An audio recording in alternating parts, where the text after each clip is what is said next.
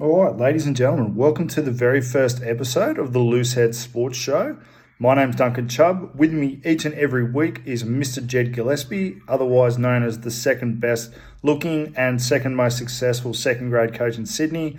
A lot of seconds there for Mr. Jed. So, what we have decided to do is team up each and every week to discuss the news going on in the world of sport, more specifically rugby, and to tell people what's really going on. We we kind of noticed that the media is either extremely negative or extremely positive. So what we're going to try and do is be straight down the middle and tell people exactly what's happening. Don't sugarcoat it and just be really honest. It's going to be a little punchy half hour max show every week. We may do more than one a week depending on how things go, but we want to try and keep it interesting for you guys. So where where the Wandering Bear Sports Show, the other podcast I do, is more of a educational um, podcast. This one will be more entertainment and more informative. So uh, feel free to message us if you want us to talk about anything. Um, if you're enjoying the show, please make sure you like and subscribe on whatever platform you listen on.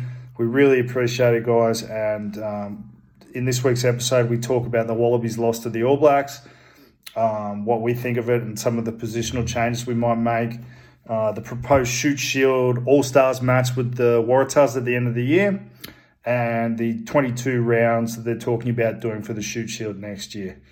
Nice, short, sharp, to the point, and we've been pretty honest throughout this. So it's not for the sensitive. Um, yeah, so without further ado, please make sure you enjoy this week's podcast with Mr. Jed Gillespie. So, Matt, I thought let's fucking put it out today. Whatever we come up with now, we're putting it out there.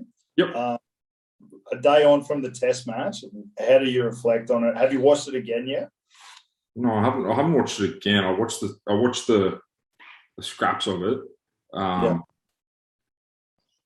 It was one of those things again where if you were looking at it just on face value, you could look back and go, mm, you know, we almost clawed back respect there. You know, the score line's not too bad, but we were never going to win that game. There was not a single point in that game where we were going to win it. Where whether it was 14 men, it was just never going to happen.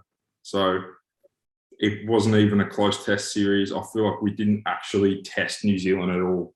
Um, it probably doesn't help them, to be honest. One, one thing i I find interesting is, is as a coach, you, you tend to look for positives. So, you know, we created some opportunities. If we didn't give away stupid penalties, we would have had good field position. You know, a bit unlucky with the um, Kerevi try at the start. But at what point do you go, you know, near enough isn't good enough? Like we creating opportunities, but we're not we're not coming through with the goods, and we're losing. Yeah, I, how many years in a row you, can you keep being positive? Do, do, you know what I'm trying to say? Yeah, I do know what you're trying to say. I mean, you got. I suppose you got to give the new boss a bit of time. Um, but he said in his post match, I think that you know we we came in here trying to play football, and I don't know. I think if you if you gathered other coaches from around the world, they'd tell you you're not going to beat um, you're not going to beat the All Blacks at football. Like even uh, Bobby Skinstad the other week, he said that. He's like, we're not going to beat them at throwing the ball around. We're going to beat them because we've got a better set piece. We're going to tackle them into the ground. We're going to kick our goals.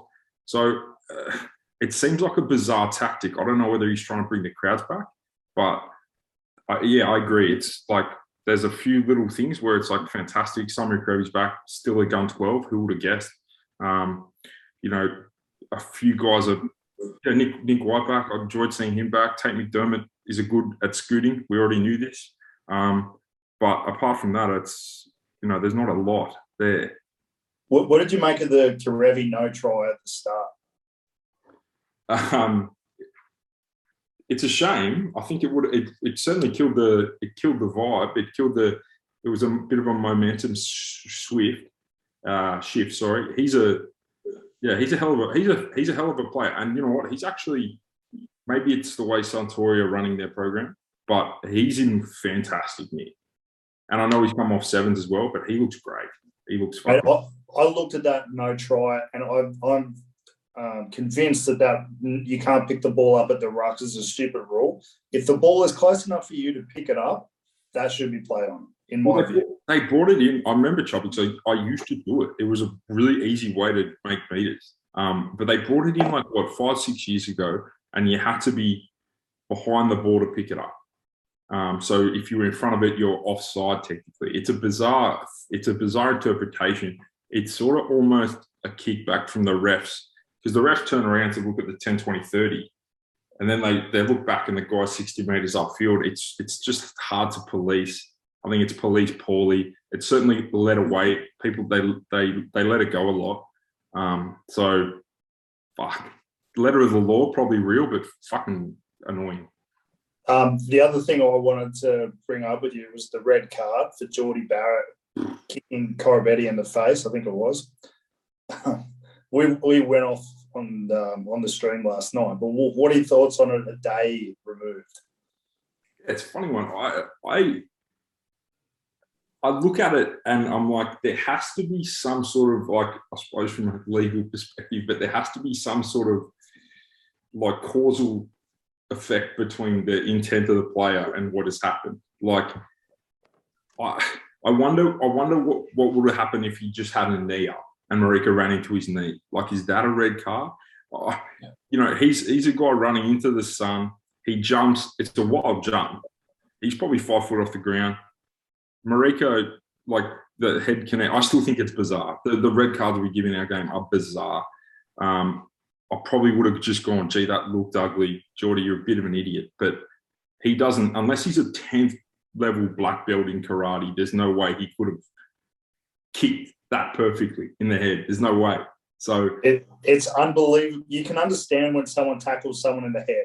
Like even if it's not on purpose, you're still in control of what you're doing. He's jumped to catch the ball, and the guy has run into his foot. Yeah, it's fundamentally. Yeah, it, look, it's, it's a it's a funny one because his foot sort of flared out a bit. But you know, if the ball if the ball changes at the last moment, you got to push back you, you probably kick your front foot out. I just wonder, like, you know, the old Israel Folau, right, where he sort of specky someone, he, he gets up, you know, knees on them. Like, is that if that hits them in the head, is that a red card now?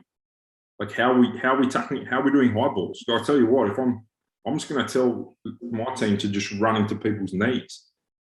Like it's you're going to get red cards, as well. red cards. And the saving grace of the test match was the 20 minute rule. Yeah. 20 minute rule. I, I, like that they brought that in. I think potentially it's stopped games from being ruined. And oh. if anything, makes it a little bit more exciting.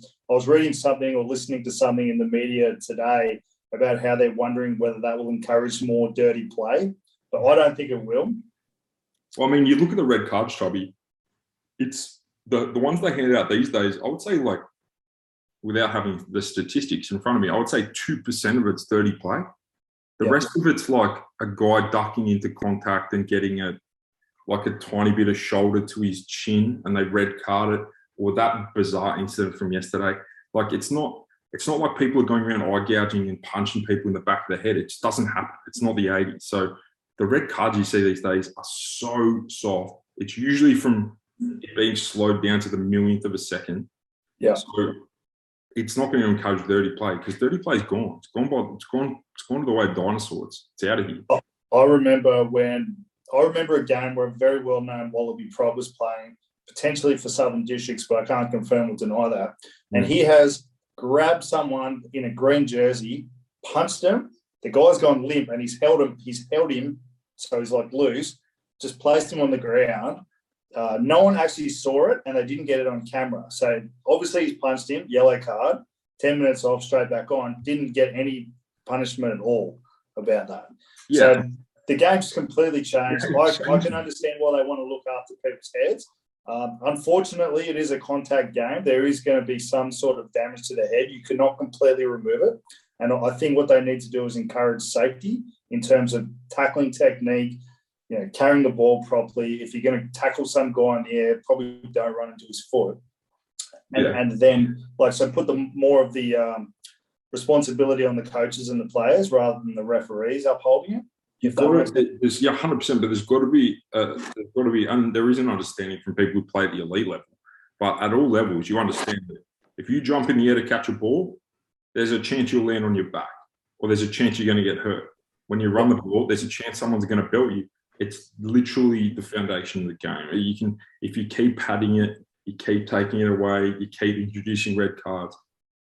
There's only so much you can do to satisfy. Like there's no, unfortunately, it's just it's the price you pay for that little bit of pleasure in your twenties or your thirties that you might get a few concussions. It literally is the price you pay. And I know concussions is a big thing, but if you don't like it, you just don't play the sport because otherwise it's not the same sport.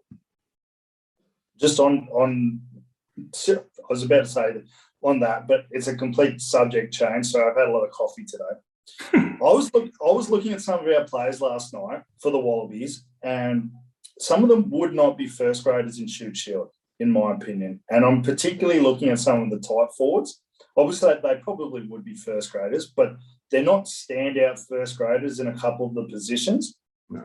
Um, particularly in the second row. If you look at the second row that the All Blacks have, you know, Sam, Sam Whitelock, Brodie Retallick, by, by far probably, know, they'd be up there with the Springbok guys as the best second row pairing in the world. Uh, how much of a difference does that make to them, do you think? I think it's enormous. I mean, the amount of set piece you have in test matches is exponentially higher than Shute Shield to start with. There's less rugby played. So you're more reliant on, you know, driving more to exit, driving more tries, clean ball, stuff like that. Our second rowers are not even in the same stratosphere as the All Blacks. Now, you could say the All Blacks have the best second row pairing of all time. Fair enough. They're not going to be in the same stratosphere. But you look at South Africa, they've got like Franco Mostert, uh, de Jager, um, Eben Etzebeth. You look at England, they've got Itoje, they've got Courtney Lawes. Like you can go to the other top five teams. All those guys are on another planet. Like we, we are so short at the moment. Um, not physically, but in terms of talent, it's it's it's fucking scary. They're doing their best, those guys, but like we need we need one of the uh, Rory Arnold and Adam Coleman back so badly. Will Skelton, like we need them so badly. Well, just just on that, we do actually have the talent. So if you look at Will Skelton, I think he got French top 14 second row of the year. Uh, Rory Arnold was in the team as well. I'm pretty sure. Uh, Kane Douglas still kicking ass over there. Then you've got guys like Sitaleki Timani, who is is the um, he's in the realm of those Springboks guys in terms of physical ability. Probably hasn't played a lot of footy for a little bit. I mean, at what point do you start to bring those guys back in and go, you know, a little bit of short term pain for for maybe more long term gain down the track? Yeah, I mean, it, it it's sort of it depends what they do with this Giteau ball, but like none of probably none of the second rows in the squad make it if you if you open the doors. I mean, Adam Coleman was a good second row before left. The guys, I mean, you played him, I played him. He's he's two meters something tall. He whacks people. He's hard as nails. He was a pain in the ass to play against. Will Skelton speaks for himself. Um, you know, you probably need a, a, a lighter guy to balance out the second row. Rory Arnold was an outstanding second row. I thought he was world class before he left as well. And even those guys like you know, Kane Douglas was probably a tier down from them, and that's respectfully like he was a hell of a player. He's a hell of a player, but they're f- five times as tough, and they're bigger than the guys who we have at the moment. It would be a matter of whether we could literally, even if they were allowed to come back, would Stade Français let them come back. You know, would wherever they are actually allow them to come back and play tests. Well, I think the rule is is that you your club cannot restrict you from playing international rugby officially, but I think they can make life pretty difficult. They can. I think they can encourage. I think they can encourage you. Don't like. I, I agree. I think that is the rule, but uh, you know, I think they, you know, some some stuff gets lost in the translation back to French, and it, they can encourage you. Don't go back and play. Well, it's like if you if you have a job and your boss is going, well, no, you're not doing this. You're probably not going to do it. Well, especially yeah. when like you know, I, I, know there was a move to bring Will back. He's a great great dude as well. Um, for the last World Cup, but it wasn't even like we weren't even in the same fucking realm monetarily um, as even yep. at, the Saracens at the time. Yeah, it wasn't even close. Like I'm sure he wanted to play more Test matches, but like when you're trying to set up your family, he's got a young family. Um, when like it's if if you're not even in the ballpark times three, what are you going to do? Mate, the, the other thought that I had was I don't see any of our hookers really owning that position at the moment. I, I'm I could not love BPA more, but I, I don't think he's the standout at the moment. Folau Fainga'a didn't do it for me last night. and uh, Lonergan on the bench didn't do it for me either. What do we do there? Because they're the guys we have, or is, is there someone that I'm not thinking of? Yeah, I mean, no, you, you, are 100%. I, I, was surprised that Alex Murphy didn't get a gig from the Reds. He, he had a good Super Rugby season. Um, he can play. He can play football, but they do it. They, I don't know what they do with the Reds. They they rotate seemingly without taking into, you know, account the football. Um, those guys are. I would say one of them should make your squad in a good squad. Um, unfortunately, sort of since I don't want to go back too far, but like since like Stephen Moore and Taaffe, have we had a guy who's a physical presence who throws pills? Um, no. They don't exist. Look, I think the best hooker, probably Australian hooker in the world, is Tolu Latu. Yeah. Um, he had his, you know, he had a few run-ins off field when he was here. They weren't. It's not like he was in massive trouble. Um, yeah, yeah. But he's at Stade Français at the moment. Like he's probably a little bit smaller than your average international hooker, but he's hard as nails. He threw a good um, he threw a good line out. He's a, he was a good scrummager, played a bit of loose head, so he's really strong. Um, he's the best. He's our best hooker. Um, let's wrap up the Wallaby chat, then move on to a little bit of Shute Shield stuff. Do do you pick Quade Cooper for the next Wallaby Test match? No, he has. He hasn't played a proper game of football in probably three years. Um, he's been at, I think, Kintetsu. Um, I'm not sure. He's playing second division over second division in Japan. And look, Japan is a fantastic place to make yen.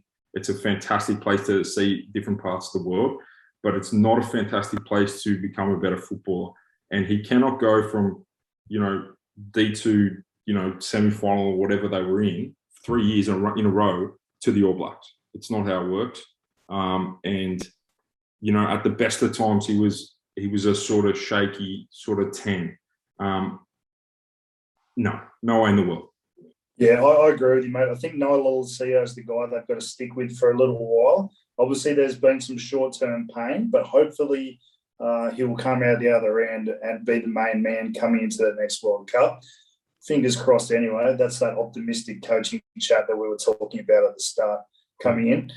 Let's talk a bit about the Shute Shield versus the Waratahs. A couple of trial games that they've got planned for just before Christmas. Um, so I think what's happened is they've, they, they're going to get the best of the Shute Shield that they're allowed to bring in, mm. and they're, they're going to play two games on the 11th and the 18th of December versus the Tahs, who have been done doing a full preseason. What's your take on that? Is it just a bit of a media uh, you know, a nice sort of thing for the Waratahs to do for club footy? Uh, are they trying to build a bit of confidence back up in Thailand? What's your take on it? I think it, it sort of it sticks to the DC narrative, which is you know make make club football more uh, aligned to the Tahs again. It's inherently so yes, I think it's a it's media. It's great for media. There'll be a photo. Everyone's wearing their club socks. Um, couple of things back in the day, Chubby, I know you would have seen it. They used to play the midweek Barbars games, Sydney games. None of the players, none of the coaches wanted their guys in it. So I, I got picked in it a couple of times and said no. Yeah, there you go. So the first thing first is like I don't know whether at Eastwood, like you know, we might merit three guys in that side. You know, I don't know whether the coach will want them playing in that side. What's the benefit for them if there's no contract spots up for grabs? So that's the first thing. Second thing is whether they actually pick a proper team or they fill it with their guys from the 20s academy and slap jerseys on them. Um, remains to be seen. I suppose we can analyse the team once they put it out. Um, yeah, look, if I think if you put together a really, really good, hard, old Shute Shield team, they would. It wouldn't be a very pleasant trial, um, and it would probably be beneficial. Don't think that's going to happen. I think it'll be a bits of bits and pieces team um, and it'll be a big score. I think if they pick a genuine best of the Shute Shield, give them ample preparation time, and then pit them uh, in the against the Tahs in a fair trial that's not, yeah, that's not geared towards one opposition winning versus the other opposition. I think that's a very dangerous game for the Waratahs. Yeah, that's why yeah, I agree. Particularly before Christmas, you're not going to have Michael Hooper. You're not going to have any of your Wallaby guys back. So you're fundamentally playing uh, an, an, experienced team versus a very inexperienced team. Uh, I don't think DC's uh, silly enough to allow that to happen.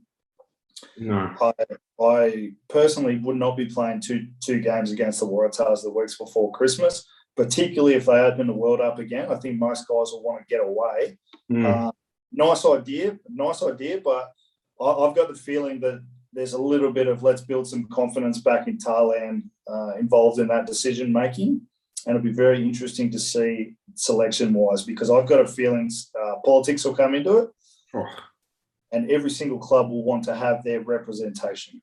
Hundred percent. But also, like honestly, if I'm picking, if I'm picking the True Shield's best players, these are guys who have been in a system and have bounced out and are now playing for fun. So, like Rory O'Connor, he's like, he's been, he's probably, you know, if you're picking tomorrow, you probably pick Rory O'Connor at loosehead. I'll pick Matt Sandell at tight head. Those blokes are not playing in that game because they don't fucking care anymore. You burned them. They're going on holidays. So you're going to end up with your fourth, fifth best pick in every position. That's if you do it properly. If you do it the way they will do it, you're going to end up with half the academy in there, um, and then a few a few guys who the coaches let play.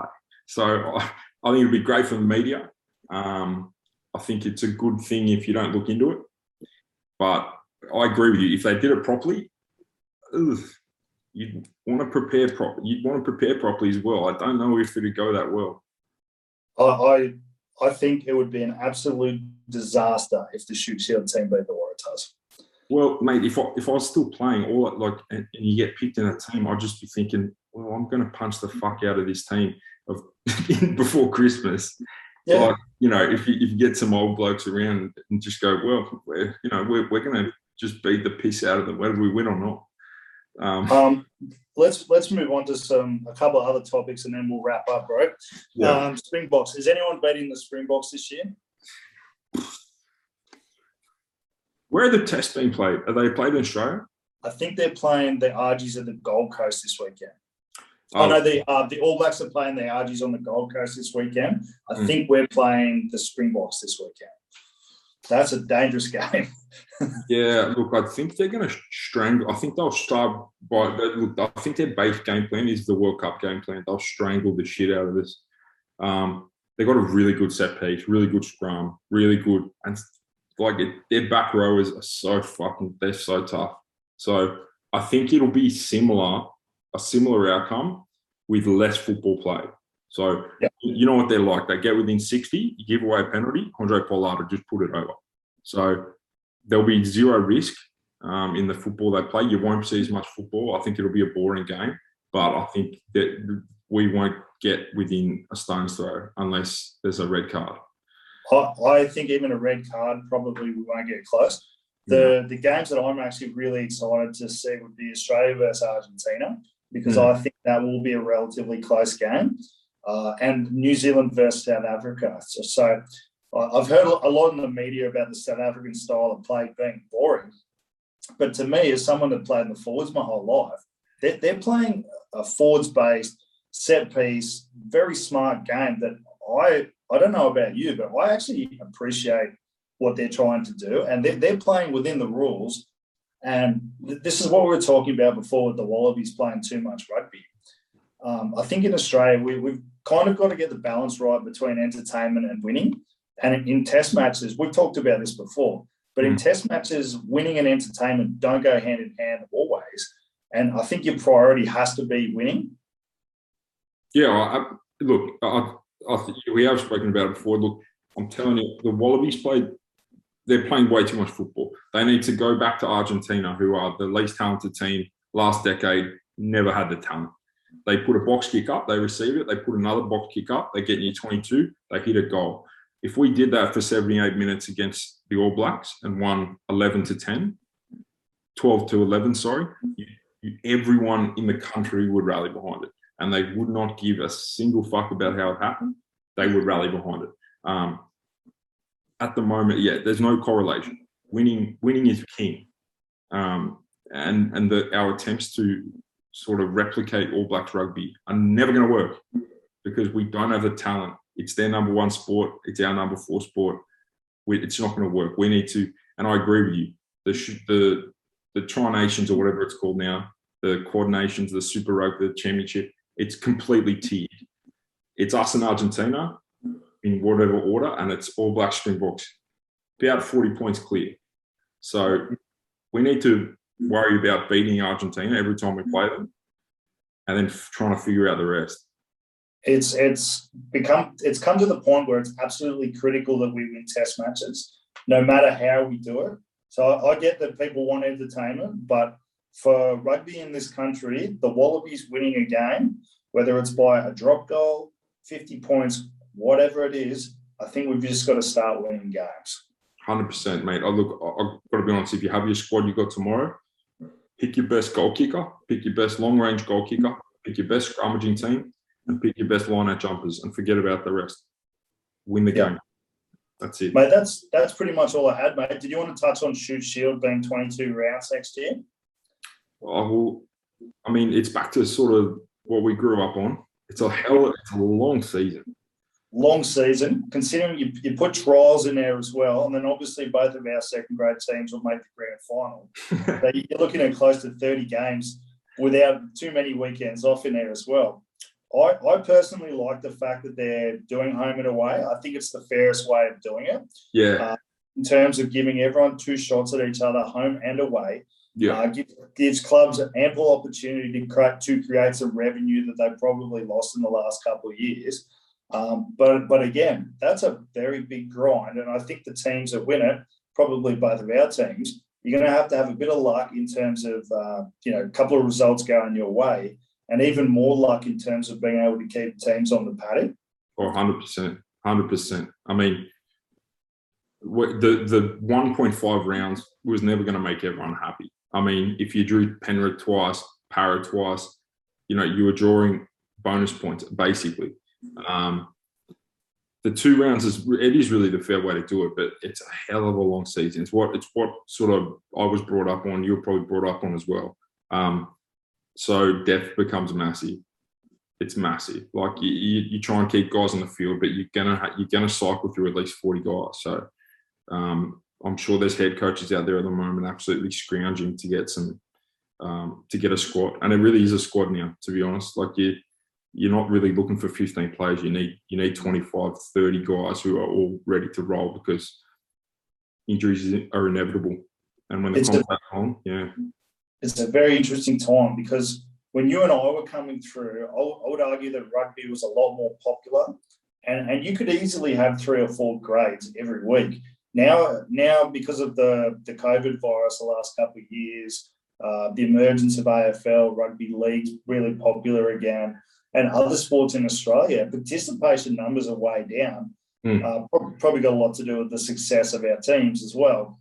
Hmm. And and now they've mandated that you've got to have four grades plus three Colts grades for everyone but a couple of clubs for whatever reason. And that, that's really going to push the depth of some guys this year, I reckon. mate. They so look. So there's obviously a lot of internal politics at Sydney Rugby, and you know my mail coming out of that is effectively a few clubs pushed very hard for four grades and three Colts. A lot of the clubs were pushing for two and two. Um, I understand the the downsides of both, but the uh, there's probably four teams that are really going to struggle to field seven seven for a whole year. I mean, we we already saw obviously Penrith gone. Hunter can't get a dispensation for some reason. Uh, Parramatta struggling big time to put two grades out. So it's going to put a lot of pressure on guys to. I agree entirely, but what I can tell you from inside the Sydney rugby system, there's a few clubs who are pushing for it hard, and then there's other clubs that are pushing for sort of like a top two grades, two Colts. So going to test it, that's for sure. It's um it's incredibly interesting to me to see a lot of the self interest being, you know, bandied about under the illusion of the betterment of the game. Um, I think quite a few people have their own agendas at the- heart of what they're trying to do, and you know, saying four grades. You know, we need to promote. We need to improve the standard of rugby across the board. I I really wonder whether what people are saying is genuine or whether it is for the betterment of themselves in terms of being able to get juniors and being able to attract sponsors. And But yeah, and having a very big gate fee and having an extra 90 people drinking beers there every week. Um, and an extra twenty thousand dollars in registration fees. Uh, yeah, I think you'll find that the clubs that make a very very big gate from uh, large participation would inevitably have been pushing for more grades. Yeah, mate. I, look, self-interest is rampant in all aspects of life, but uh, none none more so than lower level rugby union. From what I've seen, mate. Anything else to finish? Let's wrap this up. No, nothing, mate. Let's uh, let's. I suppose uh, more test matches coming this week. Um, don't know. There's nothing else in the news really. So maybe maybe jump on again later in the week if there's something interesting to talk about. Um, I will get this up tonight.